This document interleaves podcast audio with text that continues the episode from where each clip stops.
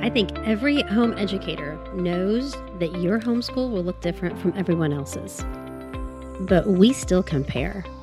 We still feel the fear, guilt, and shame because of those comparisons. In today's episode of the All in the Homeschool Day podcast, I want to provide you some encouragement for you to embrace the unique way that you homeschool and we'll look at three specific ways that your homeschool may look different next year and how you can embrace the choices as that are right for your family. The first way is that your homeschool may look different from year to year. We have used a variety of approaches over the years. When my children were younger, we did all of their subjects together. As they grew up, we did some subjects together and did some independently. We have at times worked with a co op or with a group of friends to do some lessons together, such mainly nature study, and the rest were independent.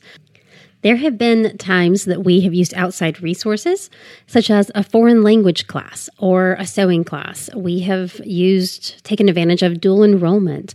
So, the what we use from year to year is different because my children have different needs each year. So I've learned to embrace that what I do one year is not going to be the same as the next year. And what I do for one child is probably not going to be the same that I do for my other child. Another way that your fam- your homeschool might look different is that it's going to look different for each of your children. And I've alluded to this recently I had one client who had to reassess using the same curriculum for her younger children. Her older children flourished with the structure and the rhythm that this curriculum provided, but her younger ones needed a much more flexible approach. So she had to learn to embrace that it's okay to do something different. It's okay to not use what is the familiar and the tried and true for her because her other children needed a different approach.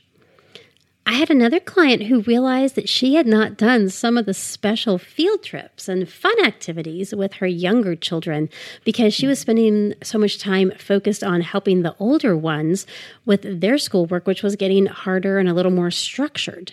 So she started making time several times a month for just her and the younger ones to do something special. So, how might your homeschool look different? for each of your children. And then if we combine that with what we talked about before about looking different from year to year, it's going to look different for each of your children from year to year. And finally, your homeschool may look different from your friends. Okay, it will look different from your friends. You do not have the same children. You are not the same. Your homeschools will not look the same, even if you use some of the same resources. This is where the comparison trap really comes into play. It is easier for me to accept differences from year to year and to accept differences with my children, but it is so much harder when I compare my homeschool to others. I had to be so careful so many times when I've been participating in a support group, when I would be talking with friends, when I would hear listen to a podcast, read a book, anything where people are talking about the resources they used or how their children were struggling or thriving. And I had to keep reminding myself that I used my homeschool mission statement to make decisions. So I knew what we needed. I knew what my children needed, and I knew that I was making the decisions that were right for our homeschool. So let's talk a little bit about how you can embrace these differences because these differences will happen.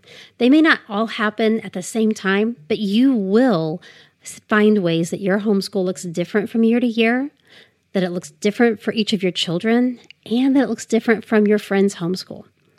So, the easiest way that I can think of for you to embrace these differences is to, first of all, take a deep breath.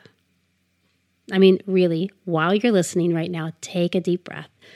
We don't do that often enough. And that deep breath really allows us to calm our nerves, calm our nerve, central nervous system, and allow us to get out of our amygdala and back into our prefrontal cortex or our thinking brain so that we can make logical, rational decisions. And what I want you to do is then make decisions that are based on your homeschool mission statement. If you've not written your homeschool mission statement yet, start by at least writing out your purpose. Why are you homeschooling? And what are your goals? And then, if you want to dig into how to write your homeschool mission statement, I have a post that walks you through six questions that can help you in that process. I'll leave a link to that in the show notes. As you embrace these differences, I want you to remember you are your child's best teacher. You know what they need. Be encouraged and stand firm as you recognize that these differences are going to occur, they will be there. You will have that temptation to compare. But use your mission statement and make decisions that are right for your children and for your homeschool. You can do this.